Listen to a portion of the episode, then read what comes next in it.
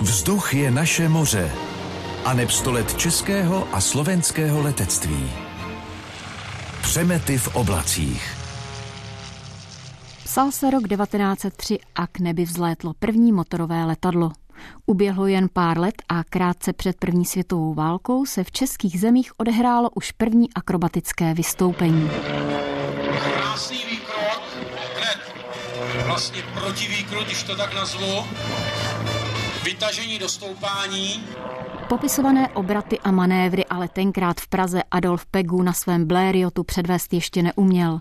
Přesto jeho výkon zaujal veřejnost i novináře.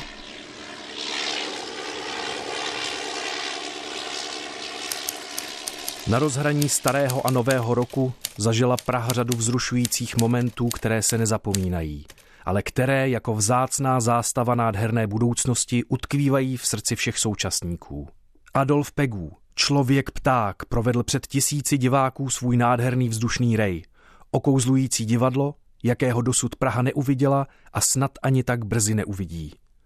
Po produkcích v Chuchli, které přivedly ve směs jenom krušný zápas člověka o trochu nadvlády v prostředí tak vratkém, dokumentoval Pegu svými čarovnými výkony skvělé vítězství lidské vynalézavosti, ale i lidské odvahy v tomto dlouholetém zápase. Pražská lidová reví, leden únor 1914. Adolf Pegu, jeden z prvních leteckých akrobatů, považovaný za letecké ESO historie, také jako první se skočil z letadla s padákem. Stalo se tak 19. srpna roku 1913 a tehdy se i pravděpodobně zrodilo akrobatické létání. Pegu si totiž všiml, že nepilotovaný letoun letí dál a dělá různé obraty, které předtím žádný pilot nedokázal.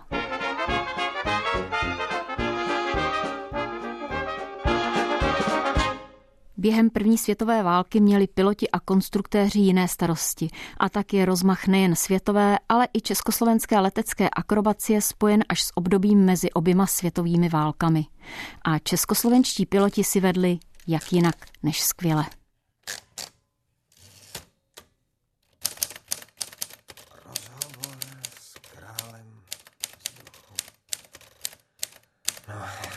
Jako titulek nic moc, to mi šéf redaktor hodí na hlavu.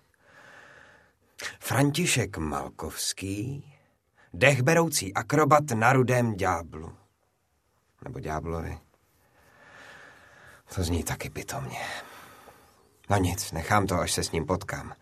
Třeba mě něco napadne. Psát novinový titulek dřív, než budu mít hotový článek, to nebyl dobrý nápad. Jenže já se tak těšil, až Malkovského uvidím naživo. Byla to ikona, letecká hvězda prostě. Král vzduchu plným právem. Klepal jsem se jako ratlík, měl jsem strašlivou trému. No prostě novinářský kandrdas z Karlových varů. Měl jsem velké štěstí, že mi na ten rozhovor vůbec kývl. Malkovský totiž nerad mluví s novináři. Prý ze skromnosti. Jaký asi bude? Dobrý den. Vy jste ten mladík od novin. Ano, to jsem já, jak jsem vám volal, Kouba. Dobrý den, moc mě těší. Pojďte se mnou. Startovat budu asi za hodinu, můžeme se zatím posadit do přijímacího salonku. Má před výkonem. To jsem si asi nevybral nejlepší chvíli. Možná bude nervózní. Ale co by byl nervózní takový profík? Pane štábní, nechcete uvařit ještě trochu čaje? Ne, díky. A aspirín jste si vzal? Není potřeba, jsem v pořádku. Hmm, jak myslíte? Zajdu ještě zkontrolovat stroj. To je můj mechanik, pan Budín. Stará se o mě jako o mimino. Vám není dobře? Lehká viróza to nic není. Tak, mladý muži, kde začneme? Tady jsem si sepsal pár poznámek. Narodil jste se 5. prosince 1897 v Bystřici u Benešova. Po maturitě v roce 1915 jste narukoval, bojoval jste na italské a ruské frontě a pak jste byl velitelem útočného oddílu v Albánii. Po válce jste vystudoval na Pražské technice strojní inženýrství a nastoupil jste do armády. Ale mladý muži, vy to berete doslova od Adama. Já myslel, že si budeme povídat o letání. A, ano, eh, tak tedy, jak jste se k létání dostal? Zamiloval jsem se do něj už jako malý kluk. Tenkrát u nás na louce předváděl své letecké kousky Jan Kašpar. Můj táta byl četnický strážmistr, dohlížel tam na pořádek a my s bráchou jsme se motali kolem něho. Mohl jsem na tom aparátu oči nechat. Co to bylo všelijakých lan? Kam vedou a proč tam vedou? A motor celý obnažený. Všelijaké páčky se pohybují. A letec sám. Člověk, který létá. Jako pták. Takže sám slavný Kašpar vás vzal do letadla. Ale kdeže? Chytil mě za flígr a pěkně zostra mě vyhodil. Jdi pryč, kluku, jdi pryč, ať se ti nic nestane, zahučel. A bylo to. Ale od té chvíle jsem věděl, že se chci vznášet v oblacích.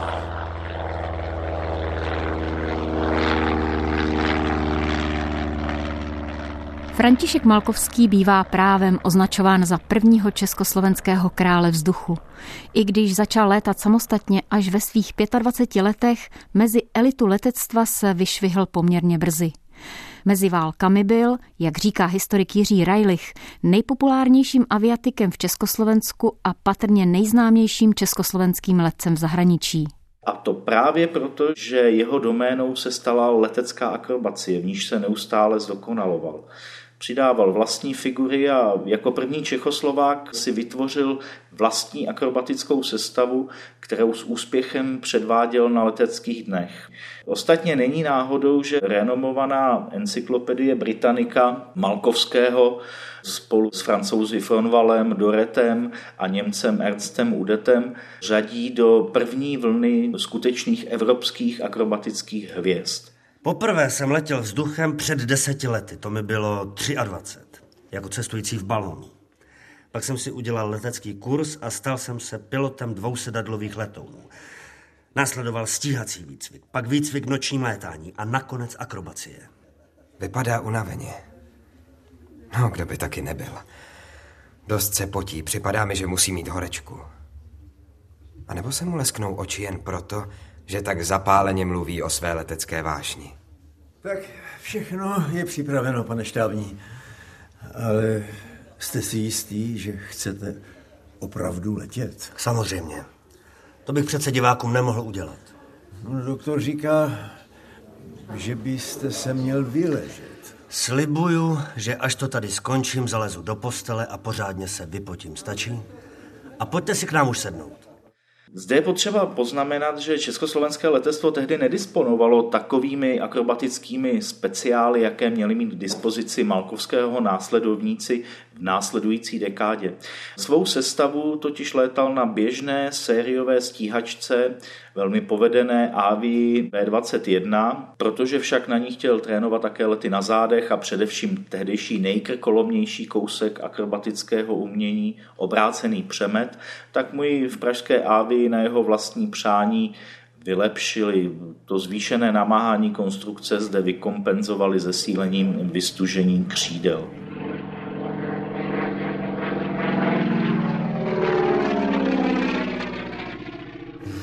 Máte nějaké další otázky, pane redaktore? Uh, ano. Díky svým úchvatným kreacím jste byl jako první český letecký akrobat, titulován králem vzduchu. Jaký je to pocit? Spíš se mě ptejte, jaký je to pocit létat hlavou dolů. Řeknu vám nic moc. Člověku se zatmívá před očima. Napřed se mu hrne krev do hlavy a pak zas do nohou. A je od sedačky a od pásu celý otlačený. Ale stojí to za to. Že se vašemu letadlu říká rudý ďábel, to jste vymyslel vy? Protože je natřený na červeno? Mm, ze spoda je ovšem stříbrný. Při otočkách to prý vypadá efektně, aspoň diváci to říkají. Už ani nevím, kdo s tím názvem přišel.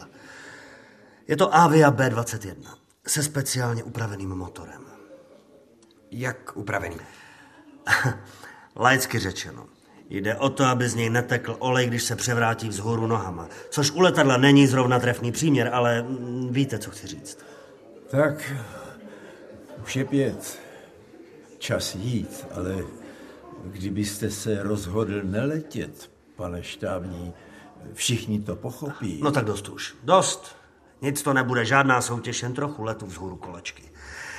Nemusím hlídat čas a prostor jako v Curychu nebo v Paříži nebo v Římě. Připravte věci. Ještě poslední otázka. Stal jste se pátým pilotem, kterému se podařil obrácený přemet, takzvaný outside loop. Jako první na světě ho zalétl před třemi lety američan Jimmy Doolittle. Není vám líto, že jste nebyl první? Víte co, pane redaktore, dopovíte si to až po přistání. Pan štábní se musí soustředit. Nelze přehlédnout, jak je Malkovský unavený. Pomalu kráčí na letištní plochu zalitou sluncem a za ním všichni ostatní. Zlomte vás, pane štábní kapitáne. Na vratech hangáru visí několik pestrobarevných plakátů. Je na nich velkým písmem František Malkovský, zlatý hřeb leteckého dne. Pomalu si nasazuje kuklu. Budín ještě vyskakuje na křídlo, ale štábní kapitán zvednutím palce dává znamení a tak se mechanik neochotně sesune a přidává se ke skupince, která pomalu opouští místo startu. Motor zabírá na plné obrátky. Letadlo pojíždí. A pak se za ohromného jásetu diváků zvedá do vzduchu. Tak, už letí. Kolik odhadujete, že je tady lidí, pane Budíne? Možná i 30 tisíc. To víte, když letí Malkovský... Ten rozhovor bude, myslím, dobrý. Já nevím, jak ho nazvat. Napadá vás něco? Počkejte, co to štábní proboha dělá? Tak dlouhou přípravu k akrobacii nemývá. No, zaplať pánu. Už se překlopil na nos a řítí se jako kámen k zemi. Tohle bych si taky někdy chtěl zkusit. Teď přijde jeho nejlepší číslo. Stoupavý opakovaný výkrut, pak přejde do zvratu a přistane. Hm? Víte, kdybych nešel na novinaři, byl bych taky pilotem. Ať už to pro boha skončí. Není mu dobře. Jestli to dobře dopadne, tak ho zavřu pod zámek a ať nesuspendují, jestli ho v příštích 14 dnech pustím nahoru. Bez dechu sledujeme impozantní křivky, které Malkovský kreslí po obloze. Rudá muška se pozvolna stabilizovala z výkrutů, překrutů, přemetů a náhle přešla do spirálovitého klesání. Dav se vzrušeně zavlní a letadlo se řídí k zemi. Teď, teď to vybere a přistane. Ale letadlo získává na rychlosti. Co to sakra dělá? Z toho se těžko dostanem. Už, už to musí vybrat. Mechanik Budín křečovitě svírá ruce a zavírá oči. Všem, co letoun sledují, mrazí vší.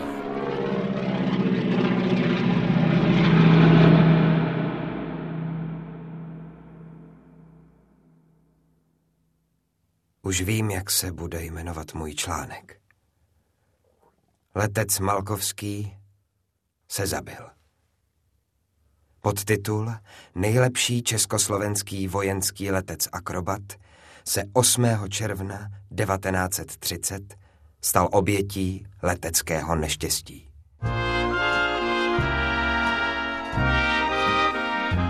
Osudové vteřiny. Jak již pondělní ráno oznámilo, ku katastrofě došlo vlastně již po provedení hlavní produkce Malkovského sestavy. Dnes dostává se nám ještě dodatečně informace z úředních míst, že Malkovský jako obvykle činil po provedení své sestavy akrobatických obratů, letěl kolem tribun a mával obecenstvu oběma rukama. To dokazuje, že letadlo stále ovládal. Pak po dosažení patřičné výšky vrhl se do vývrtky, již rovněž bezvadně vybral. Scházelo asi 20 metrů, aby byl Malkovský mohl bezvadně přistáti – Jež to letadlo zarilo se do země pod úhlem 45 stupňů, je možno, že na neznámém terénu, který tu má jistě stoupání, nešťastný letec učinil chybný odhad. Není vyloučeno, že tu přitom působila i částečná únava, neboť počasí bylo parné a kromě toho výpary benzinové mohly hrát také určitou roli. To jsou ovšem všechno pouhé dohady. Přistoupí-li k tomu i propadnutí letadla, tak časté při parných dnech, pak katastrofě nemůže zabránit i při bezvadně jdoucím motoru ani pilot kvalit Malkovského. Národní listy, úterý 10. června 1930.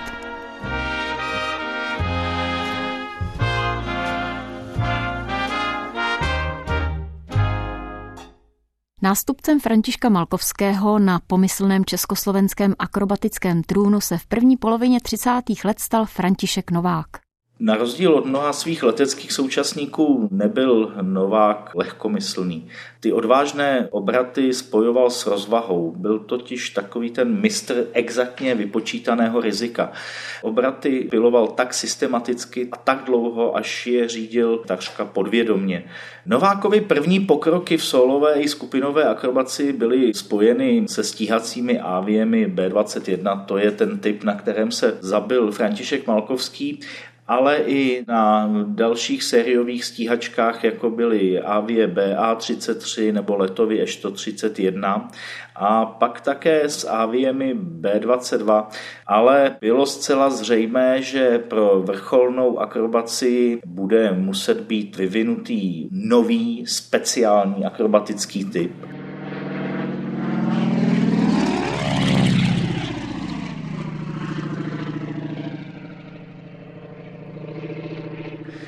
Roce 1934 proto byly postaveny dva prototypy, jmenovali se Avia B122. A proč dva? Jeden byl určen pro tehdejšího rotmistra Františka Nováka a druhý pro štábního kapitána Jána Ambruše. S nimi se v červnu 1934 ve Vincennes u Paříže zúčastnili takového neoficiálního mistrovství světa v letecké akrobacii Novák končil čtvrtý, Ambruš osmý. Další úspěch českoslovenští akrobaté v zahraničí sklidili v létě roku 1936. V předvečer konání 11. letních olympijských her v Berlíně se na berlínském letišti Rangsdorf konala i akrobatická soutěž a sice zvítězil domácí závodník Otto von Hagenburg na svém Focke-Wulfu 44 Stieglitz, ale Čechoslovenský Slováci Petr Široký a František Novák na svých 122 získali druhé a třetí místo. Startoval také již zmíněný major Jan Ambruš a ten skončil opět osmý. Za jeden z největších úspěchů nejenom československých akrobatů, ale i československých letců v zahraničí bývá v meziválečném období považován čtvrtý ročník prestižních závodů v Curychu. Konal se v roce 1937 a naše elita vedená Františkem Novákem získala tři první místa. Novákovi curišský úspěch dokonce přinesl hodnost nadporučíka. V předvečer 11. letních olympijských her se konala ještě jedna zajímavá soutěž. Soutěž pro sportovní a turistické letouny. Jmenovala se Mezinárodní hvězdicový let a přihlásilo se do ní 16 států a Čechoslováci opět triumfovali. Byly to dvě posádky, které letěly na lehkých turistických letounech Praga E114. To byly ty spolehlivé bejbiny z dílny konstruktéra ČKD inženýra Jaroslava Šlechty. Zvítězili proto, protože velice dobře vyhovovali těm závodním propozicím. Ty určovali vítězství tomu, kdo použije letoun s motorem co nejslabším, s osádkou co největší a nalétá přitom v určené době co nejvíc kilometrů. Jako první se umístila osádka Babiny ve složení kapitán Václav Fuxa a nadporučík Albín Hejtmánek a na druhém místě skončila Babina, v její šťastné kabině se tísnila osádka ve složení nadporučík Jaroslav Polma, nadporučík Josef Pánek. Světové akrobatické nebe rozářili Čechoslováci i ve skupinové akrobacii. V první polovině 30. let poskytovalo výbornou přípravu Chebské letecké učiliště. Tam byl vedoucím akrobatického výcviku tehdejší rotmistr František Novák, jeho zástupcem byl rotmistr Petr Široký a frekventantem byl četař Josef Hubáček. To je ta slavná trojice, která právě tehdy začala udivovat svět skupinovou akrobací. Na již zmíněných avích B122 byly připoutány k sobě od vzletu až po přistání gumovými lany. Je však třeba říci, že nebyli jediní, Vlastně prvenství v této disciplíně u nás ovšem náleží trojici rotný Jan Kautský, četař Josef Řehka a četař Josef Hubáček, kteří tuto akrobatickou sestavu předvedli už na armádním leteckém dní v Praze v září roku 1933. Slibně se rozvíjející letecký akrobatický sport v Československu, stejně jako mnoho dalších věcí, ovšem přeťal březen roku 1939 okupace a rozpad Československa a následná léta druhé světové války.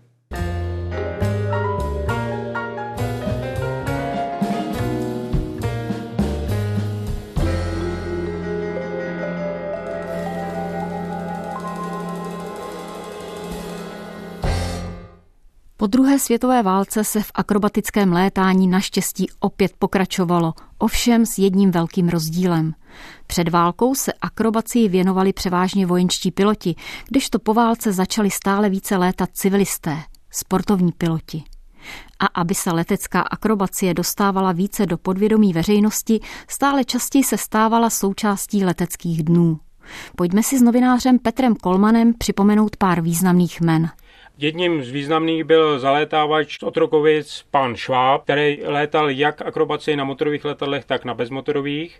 A z Otrokovic pocházela také pilotka Božena Krajčová, která v podstatě byla první československou pilotkou, která měla akrobatický výcvik a předvádělo s velkým úspěchem na řadě leteckých dnů u nás, ale i v zahraničí. Důležitou roli pro rozvoj akrobacie u nás sehrál Svazarm. Akrobatické létání totiž zařadil do předvojenské přípravy všech pilotů a od poloviny 50. let se dokonce stala i součástí povinného výcviku svět umění našich pilotů vysoce hodnotil a vážil si ho a viděl, že Československo je průkopníkem té správné letecké akrobacie a na základě toho prvním prezidentem letecké sekce FAI se stal československý občan Jaroslav Kohoutek a druhou velkou podstou pro nás bylo to, že první mistrovství světa, které se odpořádalo v roce 1960, bylo organizováno v Československu, konkrétně v Bratislavě. Tam jsme nastoupili v poměrně silné sestavě a to ještě ke všemu nastrojích, které nám záviděl celý svět. Z226 trenér a akrobat. Navíc československá reprezentace přišla s nevýdanými akrobatickými prvky, takzvanými lomcováky, autorotačními kopanými výkruty. Toto mistrovství světa ukázalo, že naši akrobaté opět patří mezi světovou špičku. Důkaz? První místo získal akrobat Ladislav Bezák a z devíti prvních pozic nepatřila československým pilotům pouze jedna. A ještě jedna zajímavost. Do roku 1964 soutěžili muži i ženy dohromady.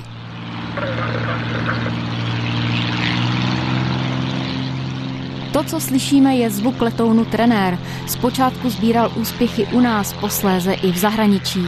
Zanedlouho ovšem přišla doba, kdy naši piloti potřebovali ještě modernější letoun.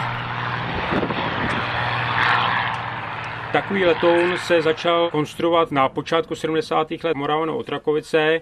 Konstruktér Mikula začal konstruovat akrobatický speciál, který nesl označení Z50L. A již v roce 76 na srovnávací soutěži socialistických států v Mladé Boleslavi s ním Ivan Tuček vyhrál. Ve stejném roce, v tom 76. roce, se konalo i mistrovství světa v Kijevě.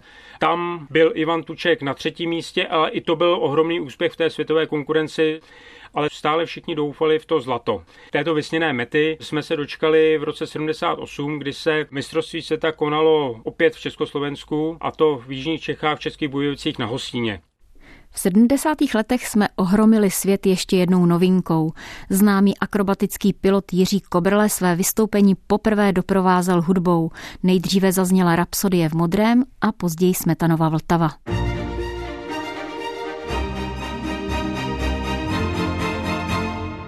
Čas šel dál a letoun Zlín Z50L začal být nahrazován vylepšeným Z50LS a my doufali v další nový titul. Ten zanedlouho přišel. Na mistrovství Evropy v roce 1983 v italské Raveně získal Petr Jirmus mistrovský titul a bylo znát, že se blízká na lepší časy, že opět přišel pilot i letadlo do správné doby a že by se nám mohlo dařit. Petr Jirmus už v následujícím roce získal titul mistra světa a o dva roky později ho nejen obhájil, ale získal i titul absolutního mistra světa. Nejlepší svazarmuští sportovci roku 1986. Po čtvrté letec Petr Jirmus. Kavárna Vyšehrad Pražského paláce kultury byla ve středu odpoledne dějištěm vyhlášení nejlepších svazarmovských sportovců Československé socialistické republiky roku 1986.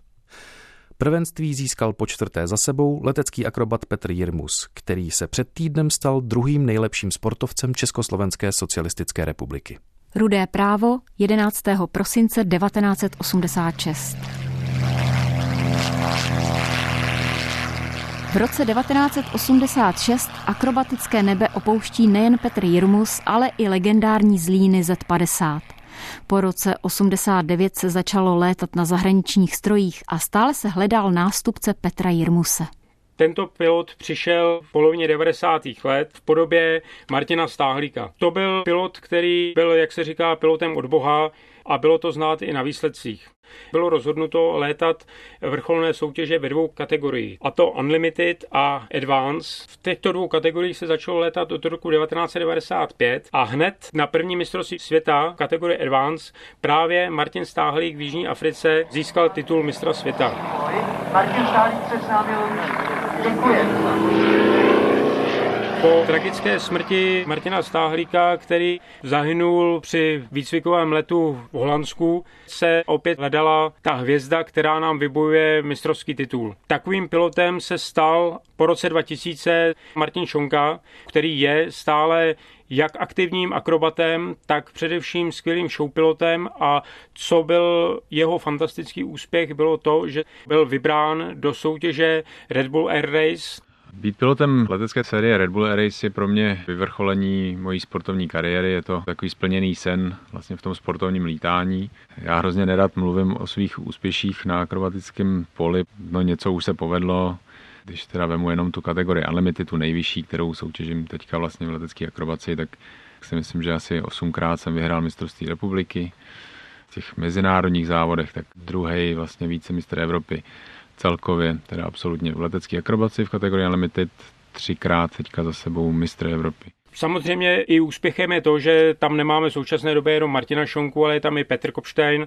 Mít mezi těmito špičkovými světovými piloty hned dva zástupce je obrovský úspěch. Československá, později česká akrobacie sbírá a věříme, že i v dalších letech sbírat bude Úspěchy především díky profesionalitě, maximální disciplíně, zápalu a pokoře našich pilotů, vzdušných akrobatů. A jak říká Martin Šonka, Díky tomu, že prostě máme tady tak šikovní lidi a tak urputní lidi a spoustu těch lidí jsou dobří lidi s dobrými morálními hodnotami, což k létání patří, tak jsme předurčeni k tomu vládnout tomu nebi nebo prostě být na tom takhle dobře, jako jsme.